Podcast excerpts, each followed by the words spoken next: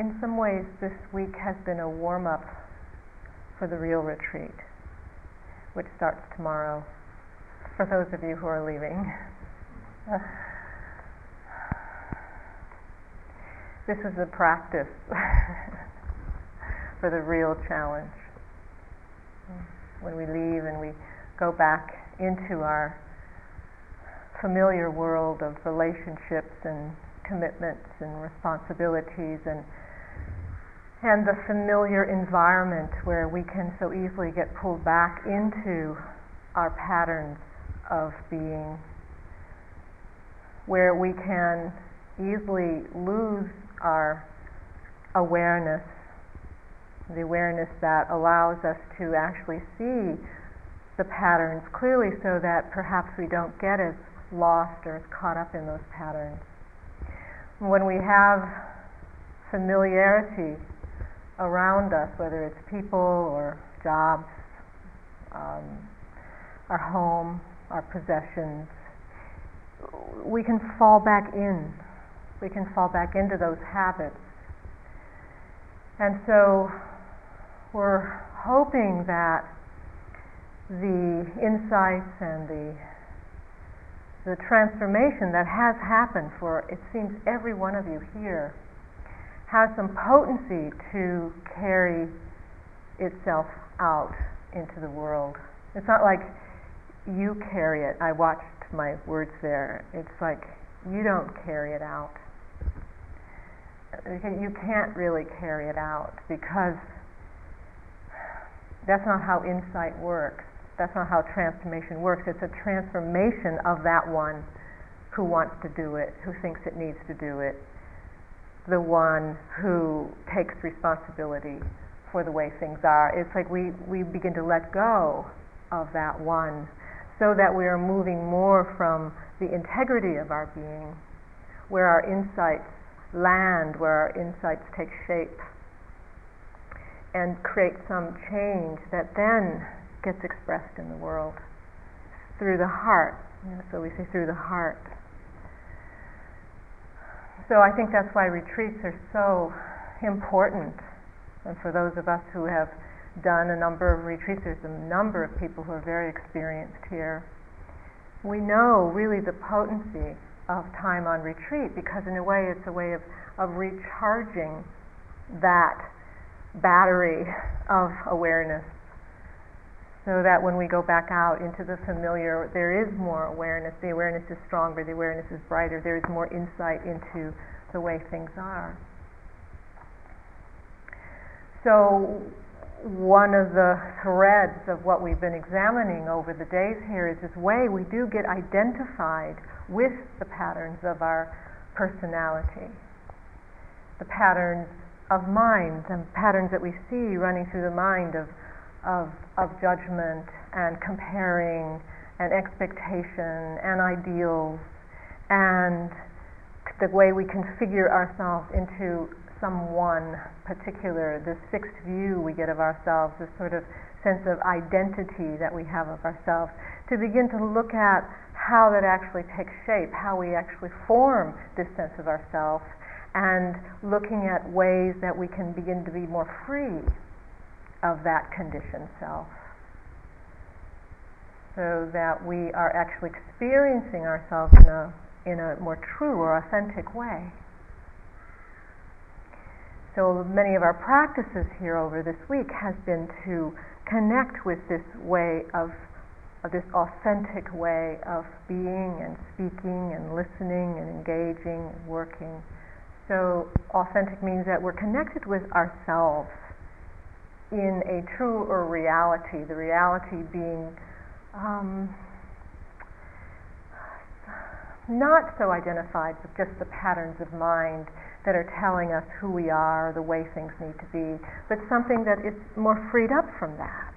we, we connect with a, a part of our being, sometimes it feels like it's more in the body than in the head you know, rather than just going into the, the thinking and conceptual patterns of mind, we, we can see it kind of feels like we drop down into the body where we can experience more of ourselves, more the more more fullness of ourselves rather than just what's happening in the head or the brain or our thoughts, which is where so many people live. I was saying in the group the other day, there's this, this phrase that you may know the, the exact phrase, but it's something like, Mr. Jones lives a short distance from his body. You know, you've heard that. You know, it's sort of like,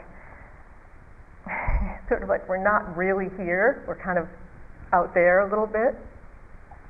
And so we're learning how to come more, be more embodied in that, in the, the wholeness of who we are. And so we look at the patterns, we look at the patterns of our mind, the way we get identified. In our question, the first question today, we were examining that um, what is difficult about taking your seat. Taking your seat with the metaphor of the Buddha sitting under the Bodhi tree saying, I resolve not to get up until I understand the way things are. Taking our seat, being firm, being steady with what's important, with what's true for us and Mara being the archetype of the one who comes and distracts us, who pulls us off of our seat, tantalizes us, disguises himself as something much more uh, exciting than sitting under the Bodhi tree and trying to get enlightened. And I found this passage after Catherine was talking about this morning, which is, a kind of a um, a wonderful rendering of this story of the Bodhisattva's struggle. The Bodhisattva is the name of the Buddha before he actually became the Buddha. The, Bodhisattva, the Bodhisattva's struggle with Mara. And it goes like this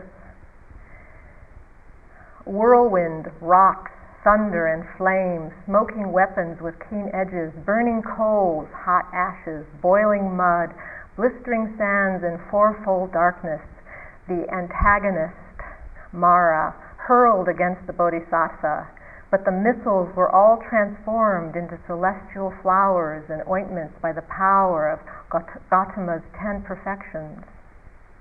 Mara then deployed his daughter's desire, longing, and lust, surrounded by voluptuous attendants, but the mind of the great being was not distracted the god finally challenged the bodhisattva's right to be sitting on the immovable spot, flung his razor sharp discus angrily, and bid the towering host of the army to let fly at him with mountain crags. But the future Buddha only moved his hand to touch the ground with his fingertips, and thus bid the goddess Earth bear witness to his right to be sitting where he was. She did so with a hundred, a thousand, a hundred thousand roars, so that the elephant of Mara fell upon its knees in obe- obeisance to the future Buddha. The army was immediately dispersed, and the gods of all the worlds scattered garlands.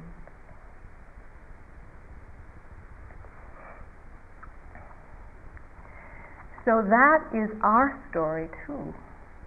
It's a mythological story, but it's our story.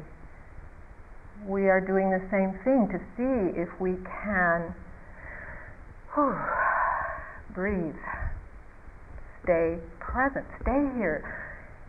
No matter what the mind, as Mara is hurling at us, can we stay here and say, as Catherine was saying this morning, this, this afternoon, I see you, Mara. I see you, Mara. Staying firm with the earth as our witness. For me, this has been a very helpful metaphor in my practice, is to see these aspects of my mind as Mara. In a way, it's not me it's not who I am in my most fundamental level. I am Buddha nature. I have a I am the enlightened essence. But Mara comes and distracts me from knowing this. And so sometimes I've actually used that very directly as I see you, Mara. When I was with one of my teachers in India, Poonjaji, and I was having some very powerful experiences with Poonjaji, the doubt would start to creep into my mind, say, the doubt that says, who, you know, like Catherine saying, who do you think you are? You think you're having experiences that actually mean anything? You know, these are just other, these are just more experiences, and what are experiences good for? You know, don't get on your high horse. Don't think anything's really happening for you. And I said, Oh, I see you, Mara. I see you, Mara. You're trying to throw me off of my own empowerment, my own right to know who I am. And it was it, it came spontaneously, that recognition, that reminder that I didn't have to be deceived, I didn't have to be pulled off, that I could allow myself to know what this master was pointing me towards. It was very powerful. I felt I was in that struggle, struggle just like that story. You know, being pulled off of my seat and yet there was the knowing from my, my practice, from my own uh, insights, I knew that this was Mara. Ma, well, Mara in the form of my own mind, which is how Mara comes, trying to deceive me so that I would stay in the familiar. I wouldn't move out of the familiar, which is where the self is very happy. The ego self is very happy. So our practice is not to identify with this conceptual mind, with this structure that is de- trying to define us and tell us who we are. Someone asked the Buddha to summarize his teachings. And very famous the way the Buddha summarized his teachings. He says, Nothing whatsoever should be clung to as I or mine. One sentence. The whole of the Buddha's teaching. Nothing whatsoever should be clung to as I or mine. Because what we do is we try to find things, whether it's our thoughts, our feelings, our emotions, our body, the way we look, our clothes, our possessions, our partners. Ah, look who I'm with. You know, our cars, our homes, how much money we have in the bank. You know, the whole cultural message of who we should be and how we should be to really be somebody, somebody who's worthwhile, somebody who's important, somebody who you know, can make a difference in the world or whatever we put that value on. So we, we have to find things. Well, I'm a, I'm a Buddhist practitioner. You know, we can find anything, you know, that kind of the badge and kind of you know, shine our badge and look at me, you know, I've got this or I've got that. And sometimes, you know, people, you know, renounce their previous worldly life to come to the spiritual path, but then they find all these other things just to build up themselves, you know, like how well their meditations are going, what kind of meditation experiences they're having, who they're hanging out with, you know, how many retreats they've done, you know, it's like it just becomes another substitute for that definition. Until we really feel deeper, we sense deeper and understand the Buddhist teachings. Nothing whatsoever should be clung to as I or mine. Nothing. So, not a thought, not a feeling, not a sensation, not the way we look, our health, our ill health, whatever it is, can we, can we can we see it for what it is, that it's changing? Everything changes in every moment. That doesn't have any, nothing has any capacity to satisfy us for very long because either it changes, it dies away, or we change our relationship to it, we lose interest in it. You know, thing, things don't stay permanent. And yet, that is we've been talking about this week is like knowing that or really sensing into that, trying to trying to to make that really apparent to us is scary. It makes us feel really unsteady. We feel insecure, and we don't want to feel insecure. So therefore, we go back and we try to find the things that are going to make us secure.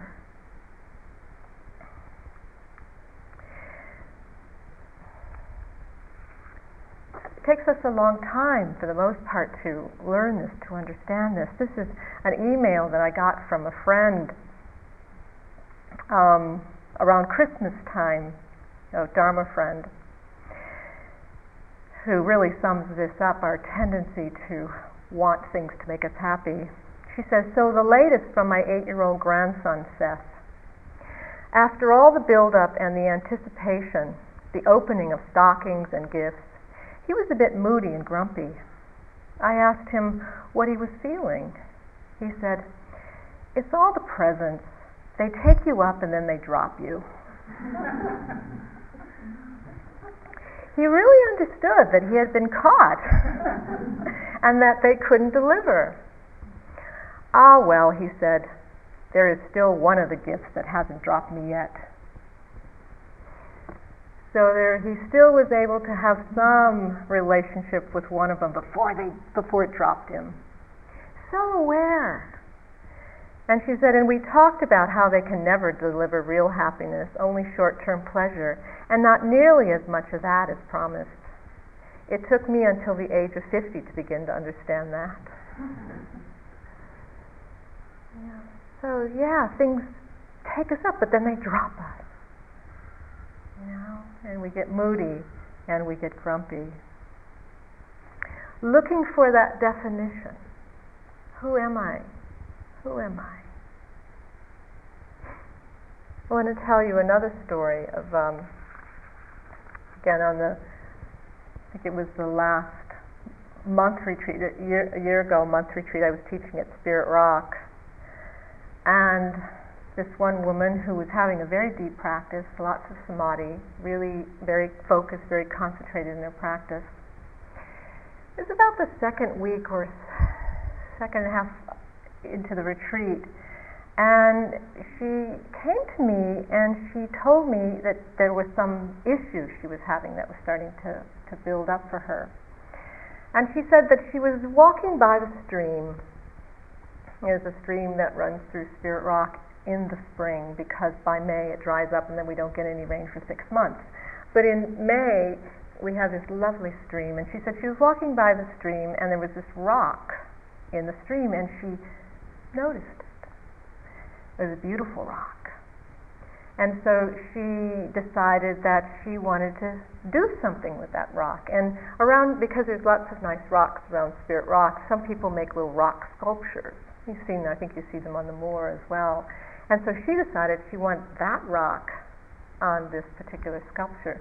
So she took the rock out of the stream and then she put it on this on this sculpture, and then she would do her walking meditation and really admire it. And she's really excited of relationship with this rock.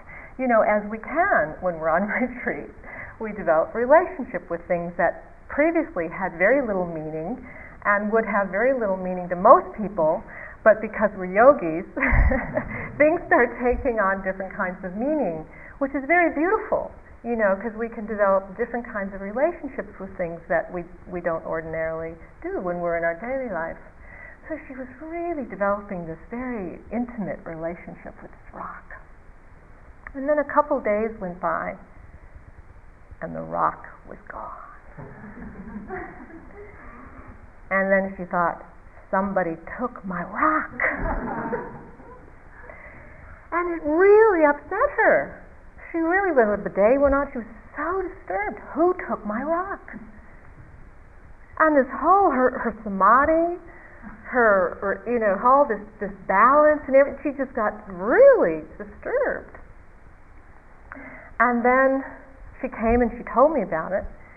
And, and then the next interview, she came back.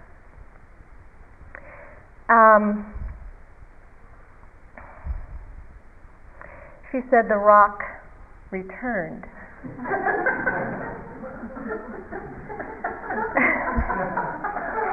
and it really confused her. And so she went over and looked at her rock and kind of touched the rock, and then she noticed that there was a note under the rock. So she left me this note. She said, Dear Sharda, the rock tale continues. See, things like this do happen on retreat. Don't think, don't think you're the only one. the rock tale continues. Enclosed is a note I found under the rock on the sculpture. She said, Then I took the rock and took the rock back to the stream, asked the stream's forgiveness, returned it to the place from which I took it. I feel very grateful to have had the opportunity. Um, I glory in the ways of this universe, Catherine. And this was what the note said under the rock. Sorry, I should have known this was somebody's special rock. Thanks for the loan. Rock napper.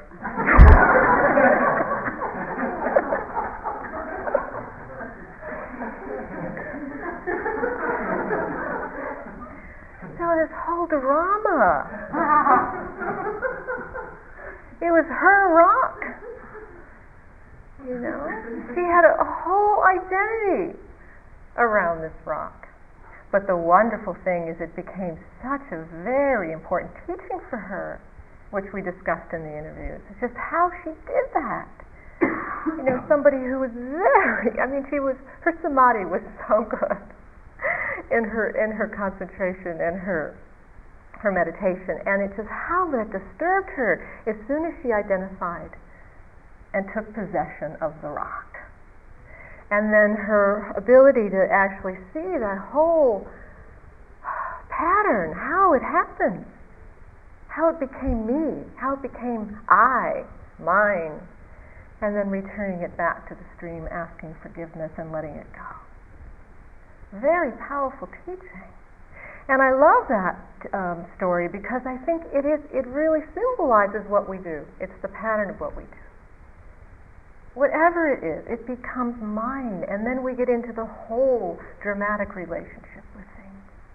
This is the human predicament. This is what we do.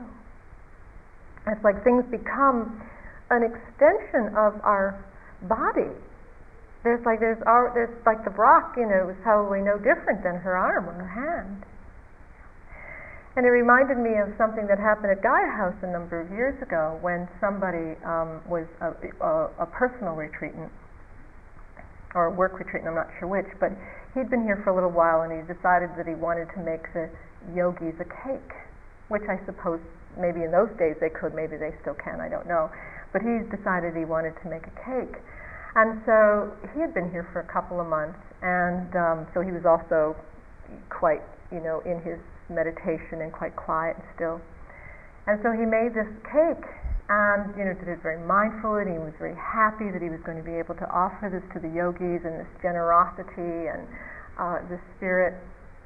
And it was a very similar thing as he realized that he became the cake. That he became so worried what people were going to think and if people were going to like it. And if they didn't like it and they found out it was him what were they going to think of him? And and he said and he came also came in an interview and he said you know I was the cake. You know I, there was no difference between me and the cake. I completely possessed that. That became my whole identity in that day in the same way, he saw it. He had the, the recognition of mind to be able to see, yeah, that's, I'm defining myself. I'm becoming the cake. And what people will think about me. Or maybe even what the managers would think about him, that he spent so long in the kitchen, or he made a mess, or whatever it was, you know, however it is that we start to get so worried. And then that becomes the whole of who we are, who we become. This overlay on top of reality, of, of bare reality, of pure awareness, of pure consciousness itself. And this is the identification, this way that we configure into somebody. We configure into the personality of who we are and, and take that for who we are. The, the holding, the identification, the, um, the definition of ourselves.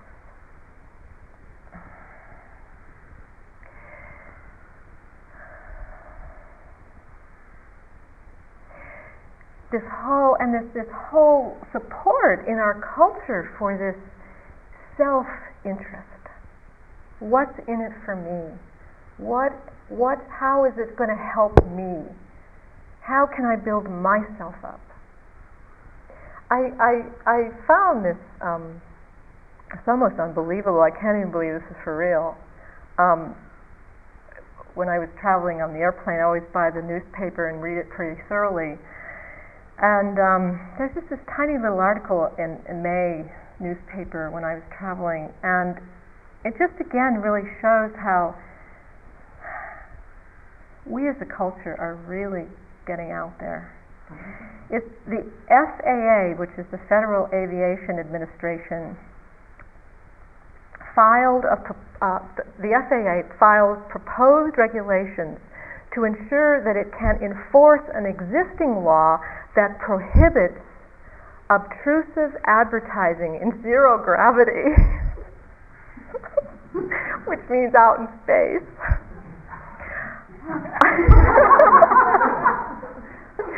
Objects placed in orbit, if large enough, could be seen by people around the world for long periods of time, the FAA said. For instance, outside Outsized billboards deployed by a space company into low Earth orbit could appear as large as the moon and be seen be seen without a telescope, the FAA said. This, I, I think it really was in the newspaper. Big and bright advertisements also might hinder astronomers, the AA said, FAA said. However, the FAA lacks the authority to enforce the existing law. it's just unbelievable. You know what we're what we're doing so that we keep con- continue to cultivate the idea that we need to have things to find out who we are.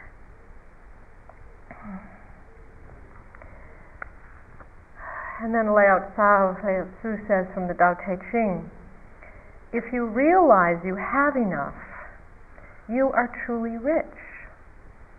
Be content with what you have. Rejoice in the way things are. When you realize there is nothing lacking, the whole world belongs to you. If you realize you have enough, you are truly rich. And in a way, that is our practice to realize we, why would we want anything more than what we have? We have so much just in our being itself when we recognize our qualities and the beauty and the love that we have, that we possess already.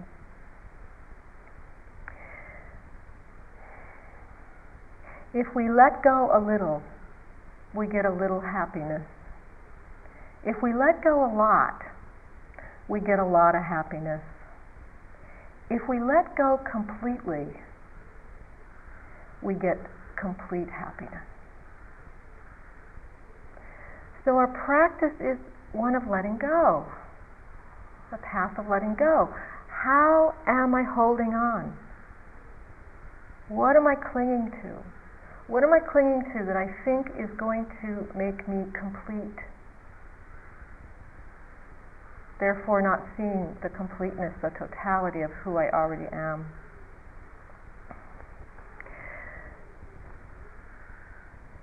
About three weeks ago, I was traveling home from the east coast of Boston, where I was teaching to back to California, and I arrived at the um, airport in San Francisco after traveling with my colleague. It's about a six hour flight, actually. And um, got off the plane, went down to the baggage claim, and waiting for our bags.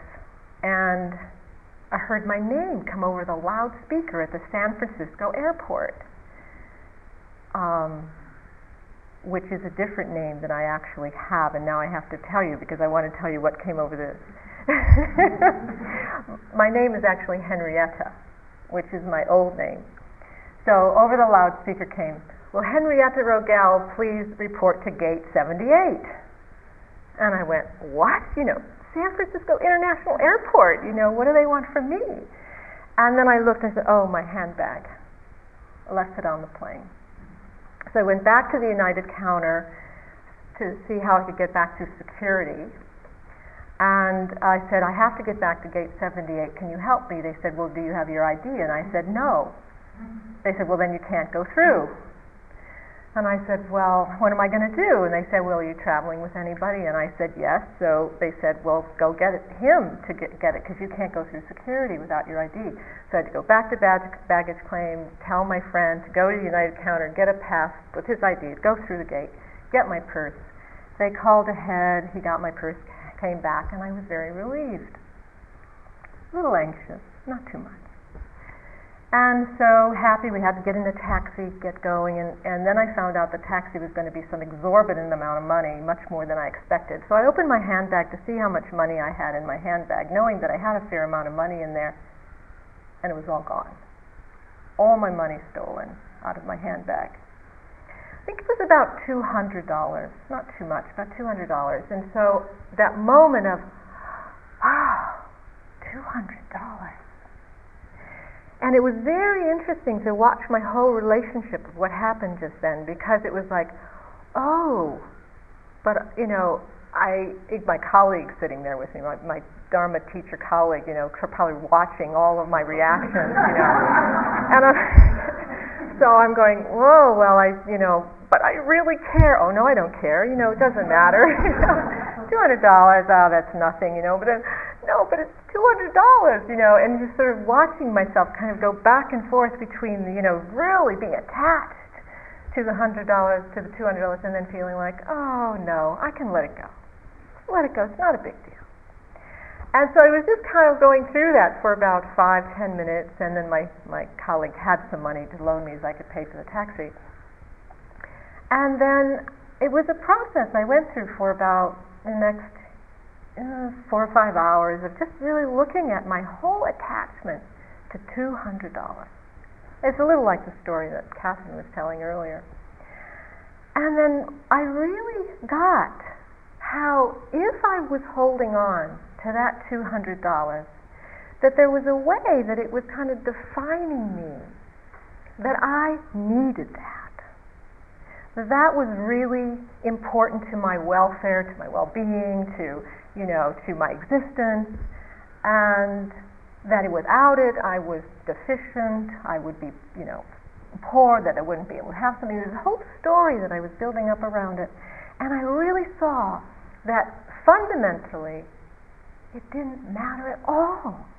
In fact, that whoever got that $200, you know, well, they felt that they needed it. Perhaps, you know, it's helping them out in some way. I really was fine. And I got to this place where it was so clear to me that if I held on to that $200, it was just going to constrict me and block me and hold me in. And, and I didn't want that. And I just let it go. And it was really quite remarkable because then what I found is that that that I hadn't been giving the money away to charities that I always do. There was some way that I started kind of getting some kind of mindset that I needed the money.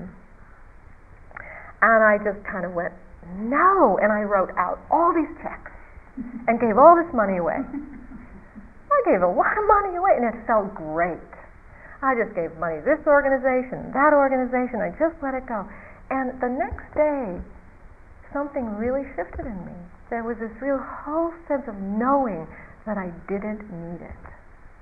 I didn't need anything. You know, at that, that time it was like, ah, I just really felt the sense of freedom in myself of not holding on to anything for that sense of who I thought I was. And it was it was a like Catherine said, it was a four pound fifty teaching. This was a two hundred dollar teaching, and it was really worth it it was worth every penny of that $200 for me to really recognize the, the, the truth of what happens when I hold on in that way. When I cling on, it's, that was my $200. Mine. and somebody took it from me.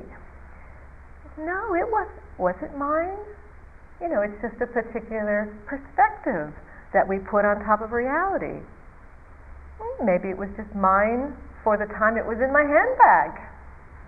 You know, maybe, it, who knows? But did I really have any way to possess that or control that? And there was really just such a deep sense of freedom in myself around that. So we're figuring this out. You know, we might ask the question, how do we do? Well, how do we really live our life in a way that we're not clinging, we're not holding, we're not identifying? This is what we want. We want to live from this place of integrity. We want to live from this place of our wisdom, our deepest wisdom. How do we do it? We are all figuring this out together.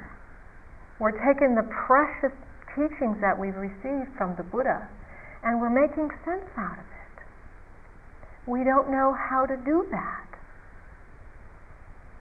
And so some of us who have been practicing a little bit longer, we can offer some of our, our wisdom, some of our understanding, but we're all figuring it out. Life is tough.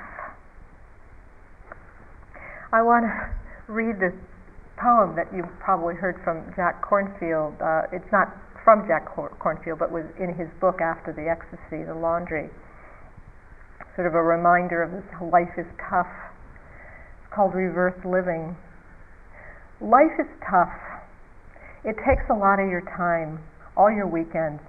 And what do you get at the end of it? Death. a great reward. I think that li- the life cycle is all backwards you should die first and get it out of the way. then you live 20 years in an old age home. You are kicked out when you're too young. You get a gold watch. You go to work. You work 40 years until you're young enough to enjoy your retirement. You go to college. You party until you're ready for high school. You become a little kid. You play. You have no responsibilities. You become a little boy or girl. You go back into the womb. You spend your last nine months floating, and you finish off as a gleam in somebody's eye.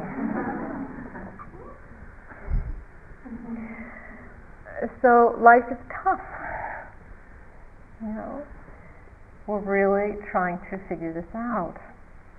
And I think that, you know, in our practice, in a most simple way, really what we have to take with us is mindfulness, is our practice of mindfulness. So that tool, that, that, that what we're, how we're learning to pay attention, to be here. I call mindfulness our, the golden thread that weaves through all of our experience. We can take this golden thread with us and just keep weaving it through everything that we do. And, and, and with that mindfulness, then every moment becomes as important as any other moment. There's no hierarchy. Somebody was asking about there's no hierarchy when we bring in this golden thread of our mindfulness. And we will make mistakes. That's how we learn. We, we will make mistakes. We will do it wrong. We, we will have um, lots and lots of difficulties and problems, and then we continue to bring that thread of mindfulness to see what can be understood, to see what can be learned, can be discovered, so that we can gain insight and understanding and then apply it to the situation where it comes next. And we know that our actions have great consequences all of our actions have consequences, so we want to bring our mindfulness, the power of our mindfulness to everything that we do because we know that that what, what, whatever we do can create pain and suffering for ourselves and others. And so to be very watchful, to be caring, to pay attention. I have to read you one more kind of funny thing that kind of shows how small, very tiny, small actions have great consequences. A lesson to be learned from one typing the wrong email address. a Minneapolis couple decided to go to Florida to thaw out during a particularly icy winter. They planned to stay at the same hotel where they spent their honeymoon 20 years earlier. Because of hectic schedules, it was difficult to coordinate their travel schedules. So the husband left Minnesota and flew to Florida on Thursday, with his wife flying down the following day. The husband checked into the hotel. There was a computer in his room, so he decided to send an email to his wife. However, he accidentally left out one letter in her email address and, without realizing his error, sent the email. Meanwhile, somewhere in Houston, Texas, a widow had just returned home from her husband's funeral. He was a minister who was called home to glory following a heart attack. The widow decided to check her email, expecting messages from relatives and friends. After reading the first message, she screamed and fainted. The widow's son rushed into the room, found his mother on the floor, and saw the computer screen which read, To my loving wife, subject, I've arrived.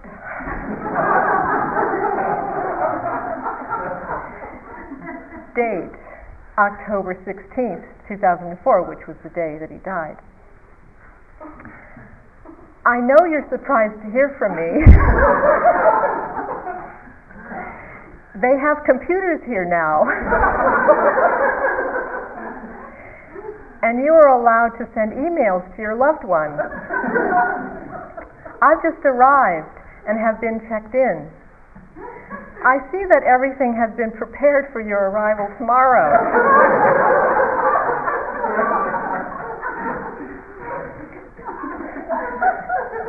Looking forward to seeing you then. Hope your journey is as uneventful as mine was. P.S. Sure is freaking hot down here.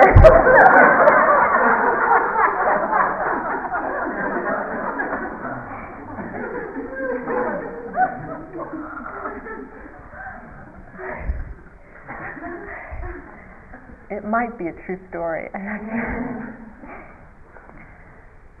so sometimes we do things intentionally, and sometimes we do things unintentionally, and nevertheless, there are consequences to what we do. But we are all really trying to figure this out. And I want to just, you know, kind of remind us, and I was telling somebody this in an interview the other day, you know, as I said in the Dana talk, the Theravadan tradition in the way that we practice it has only been in the West, in, in, the, in Europe and in North American continent for about 35 years in these Dharma centers with the kind of practice that we do of sitting and walking, with the kind of schedule that we do. And we're really only learning because the practice in the Theravadan tradition in the East was mostly for 2,500 years practiced in monasteries. It's a practice that has been primarily done by monks and nuns in robes, ordained, and the teachings from the time of the Buddha were given to the monks and nuns, and very rarely to the lay people, to the householders. Some teachings were given to the householders, but it said that the highest teachings were not given to the householders. They were only given to those who had left, gone into homelessness, gone into ordination. So it is only very recent in fact, I think all, in our own lifetime that we are receiving some of the highest teachings of the Buddha as householders, as people who are find are figuring out how to take these teachings into our daily life uh, in relationships, with money, with jobs, with families, um, uh, with, with the pr- pressures, the social pressures, the economic pressures that we have on us. We're learning how to apply these teachings into our householder life, into our lay life. And even the first 10 years that I was practicing uh, from the late 70s, when I would do long intensive retreats, there was, there was really not much emphasis on integration from those retreats at all. I remember the first three month retreat I did at, at the Insight Meditation Society, when the retreat ended after three months, we had a party. we celebrated. And so, you know, the, I, I remember the first, you know, this night we dressed up in costumes. You know, people just kind of got things and dressed up in, you know, my teacher Joseph put a big crown on his head, you know, and he played the king, and you know, we had Dharma follies, and we had movies, and you know, we had you know, act drama enactments, and we were bouncing off a wall. We were. we had no possibility of integrating that the the depth of our concentration and our samadhi and our insights. It was just like go back out in the world and deal with it. And there were a lot of difficulties that happened for people because we needed help. And how do we make that transition? And so that, that transition from being in retreat into daily life is actually an art that we learn. It's a skill. It's something that we develop to be able to move in and out from our meditative uh, environments into the harder, challenging world that we live in. It took us as retreat centers our, with our teachers about 10 years before we started really getting that right. And I think we're very sophisticated right now. I mean, now we, you know, at IMS they have five days of integration where there's some sitting and then they talk a little bit and then they go back to sitting and then the next day they talk a little bit more and do a little and they go back into silence. you know, it's titrated now, you know. And so, so we've really learned what's needed for us more and more as we flow in and out of meditation and worldly life and meditation.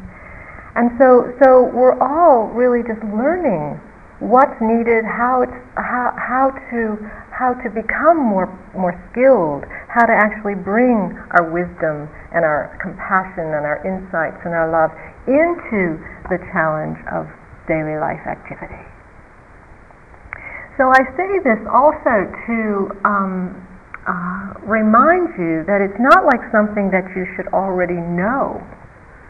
And when you leave and you, you start to encounter some challenges, it's not because you're doing it wrong or you haven't understood or you lost it, you know, or you need to get back to a retreat so that you can gain your insights again.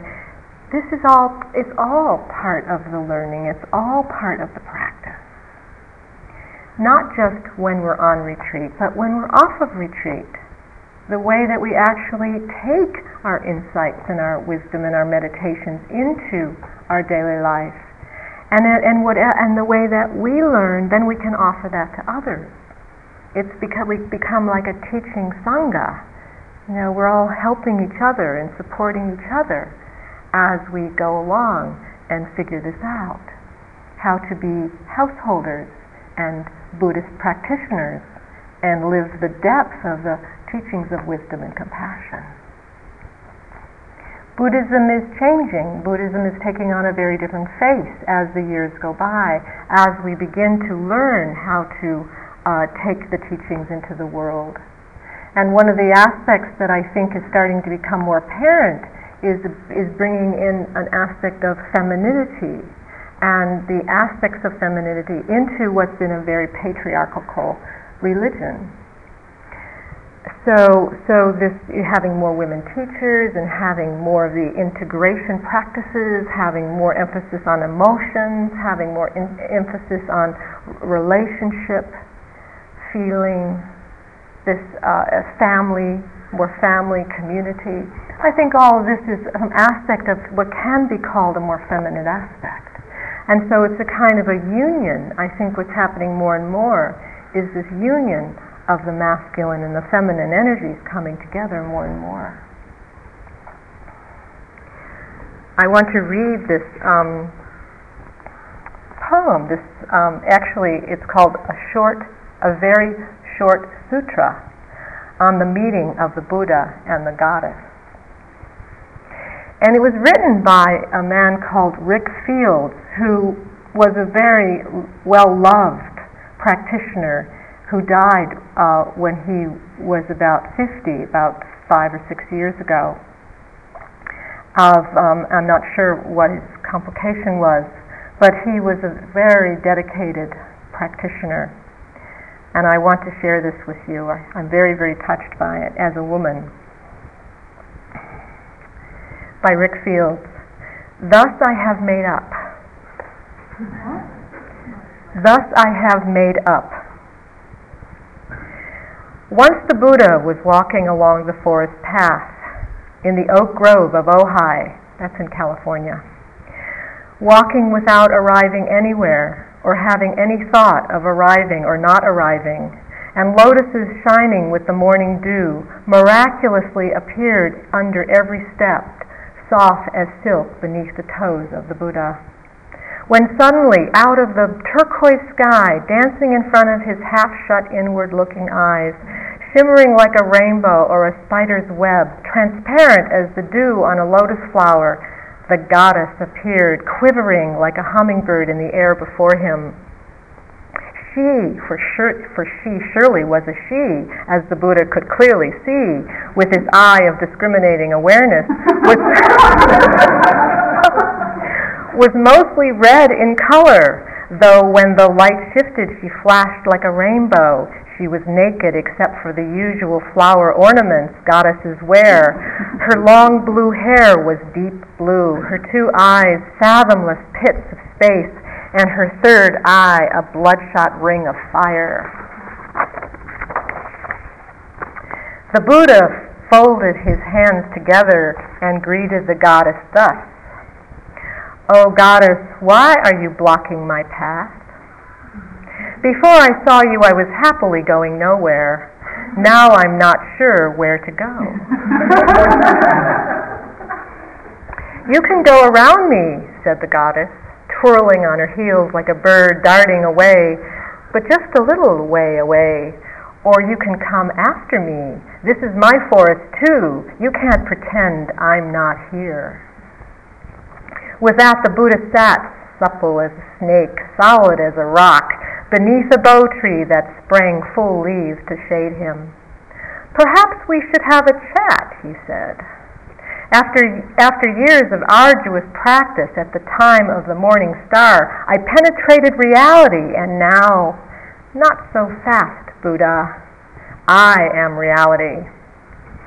The earth stood still, the oceans paused, the wind listened. A thousand, a thousand arahats, bodhisattvas, and dakinis magically appeared to hear what would happen in the conversation. I know I take my life in my hand, said the Buddha, but I am known as the fearless one, so here goes. And he and the goddess, without further words, exchanged glances. Light rays, like sunbeams, shot forth so bright that even Sariputra, the all seeing one, had to turn away. And then they exchanged minds, and there was a great silence as vast as the universe that contains everything. And then they exchanged bodies and clothes, and the Buddha arose as the goddess, and the goddess arose as the Buddha. And so on, back and forth for a hundred thousand kalpas. If you meet the Buddha, you meet the goddess. If you meet the goddess, you meet the Buddha. Not only that, this, the Buddha is the goddess. The goddess is the Buddha. And not only that, this, the Buddha is emptiness and the goddess is bliss. And that is what and what not you are. It's true.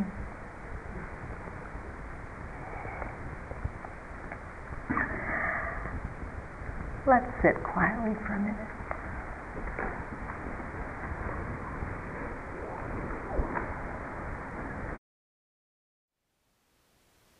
Thank you for listening. To learn how you can support the teachers and Dharma Seed, please visit dharmaseed.org slash donate.